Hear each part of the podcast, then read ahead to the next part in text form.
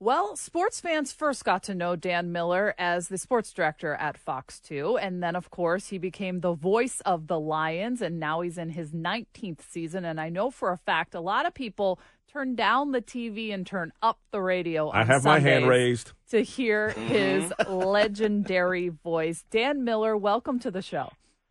Hello, Jamie. How are you guys? I'm good. Uh, we're going to talk about the Lions, but first, there was a wonderful piece by Justin Rogers in the Detroit News when it comes to your life and how you got into everything. And fun fact, your first one-on-one in sports was Bo Schembechler. It was, yeah, and it, it it didn't go particularly well at the beginning of it. you got nervous, asked had, to start over. No, my God, nervous wasn't even the word. It was, you know, like ninety some odd degrees in Columbia, South Carolina, and it was early in the season, and I was just a puddle because everybody told me to be careful for him, and I I'll, just tell the story again quickly. I I waited out there for them to come in for their Friday walkthrough because that where I, was where I was supposed to meet him to do the interview, and they brought him over to me, and uh, my first sentence just literally came out backwards. It just made no sense, and I said, "Coach, I'm going to start over," and I kind of just you know tensed up and thought, "Oh boy, here it comes." He just put his arm around me and he said, "It's all right, son. Take your time." And so that was awesome because I, I saw my life pass before my eyes. I was pretty new to this stuff, and I came here in '97, and Michigan played the Rose Bowl in '98 for the national championship, and I was at an event, and I was backstage, kind of waiting for something to start with him, and I, I, I got the opportunity to talk to him, and I told him the story, and he kind of paused for a second, he took a step back, and he looked at me, and he said, "I should have told you to blank off." and uh, and then I got I got to to know him because when when I worked with Brandy, he you know came around a couple times. But he's just he's a he's a wonderful person. Uh, I, I was always appreciative of that because if that had gone another way, which some interviews sometimes do, as we all know, uh, who knows where I would have ended up. But no, it's, it's it's it's kind of a full circle type of thing, and I'm appreciative for that moment. Yeah, absolutely, and that's how a lot of sports reporters start. Now look at you. Lloyd turns his radio up on Sunday. Yes, I have to listen. Uh, well, we're listen. We we appreciate that greatly, and we do hear that from people. And it's look, we're we're having fun, and winning is fun. And you can tell that you're having fun. Yeah, and you know what? My my belief is always look if we're having fun, the, the listeners having fun. We have a job to do, which is to tell you what's happening right in front of us. But you know, you can have some fun too. This is this is really serious. It's about winning and losing. But I got two great guys with me that that like to laugh and, and have a good time, and and we'll do that. And and I appreciate the fact that uh, people you know appreciate what we do in, in calling the games and.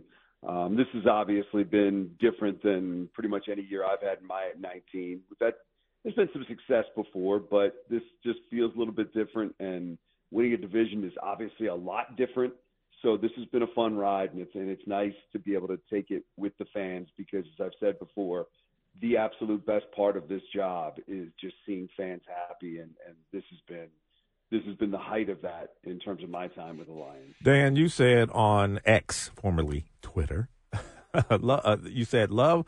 I am seeing people quickly move on from Matthew coming back. Let's get the storyline right. Jared Goff is our guy. He has a story too. The only thing any Lions fan should be looking at is our guy and this team beating the Rams. No emotion, no ill will, no confusion. Yeah, I mean, look, I don't think anybody in Detroit dislikes Matthew Stafford. I certainly don't. I, I Matthew did a lot of things with me, and I appreciate all the time he gave me and, and the commitments he gave me, and it was weekly, and he's he's a pro, and I have nothing but the utmost respect for what he did here. But now's not the time for sentiment, and, and I think most people get this now. And I think there was some, you know, excitement about oh Matthews coming back, and people that have rooted for him to win a Super Bowl and things like that, and that's fine. Uh, but that's not what this Sunday's for. This Sunday, our guy wears 16, and our guy wears Honolulu blue, and our guy has embraced this city and that shouldn't be lost. The storyline for us isn't Matthew Stafford coming back. The storyline for us is that our guy has put us in a position, and this team has put us in a position to do something that we haven't done here since 1991, win a playoff game. Something we haven't done here since 1993, win a division. And let's not forget that, that, that this story about Matthew, he wanted to leave. Okay, fine. I didn't blame him for that. But he made his way to LA Goff was sent here, which which was not a nice place to be sent in terms of NFL team at that moment. It was a bad team, and he has fought to bring this team back to where they are right now. And let's not forget, he was also ushered out of LA. I saw the other day there was a headline about you know Stafford revenge game. Revenge for what? Right. Right. If, if there's revenge, it's Goff. Mhm. Exactly. You're so right. Dan, I got to ask you.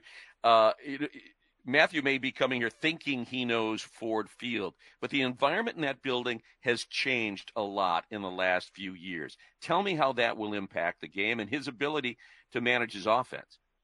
Yeah, I don't know. People have asked me what the initial response will be for Matthew, and I don't know. My guess is it will be mixed the first time he comes on the field. Uh, I think there's going to be people that are just so wrapped up in what this game is, understandably, that there will be boos. And I think there'll be some people that cheer him. But once that game starts, he's on the other side. He's not wearing a Lions uniform. And the, the, this is going to be the most incredible environment we have ever seen at Ford Field, bar none. Yes. And this whole season, it has been exponentially more exciting than it's been in the past. It started when they sold out every season ticket before the, the season began for the first time. And there were times in the past where we'd hear a game was sold out, and you could look up in the rafters, whatever, and you'd see, uh, you know, swatches of empty seats. Well, you don't see that anymore. I mean, there's no empty seats. People are there. People are engaged. People want to feel this thing. And I think you're going to see something that, that we haven't seen. I mean, you can look back at the Chicago game with all the false starts back in 2011 or some of the other games where it's been loud in there. Yeah. I think this is by far going to top everything we have seen. And it's just people have been waiting for this. There is so much pent up emotion that's going to come out on Sunday night. Not to mention the fact that they got many hours before an 8:15 kick to get lubed up, and it's going to be really, really wild in there, and it's going to be a great football environment. And I do think, look, job one, make it tough on that offense that, that Matthew Stafford is leading to operate. And, and, and let me just the final thing on this. Nobody, like I said, and I want to make this point because people think it's personal. It's not personal from anybody in Detroit.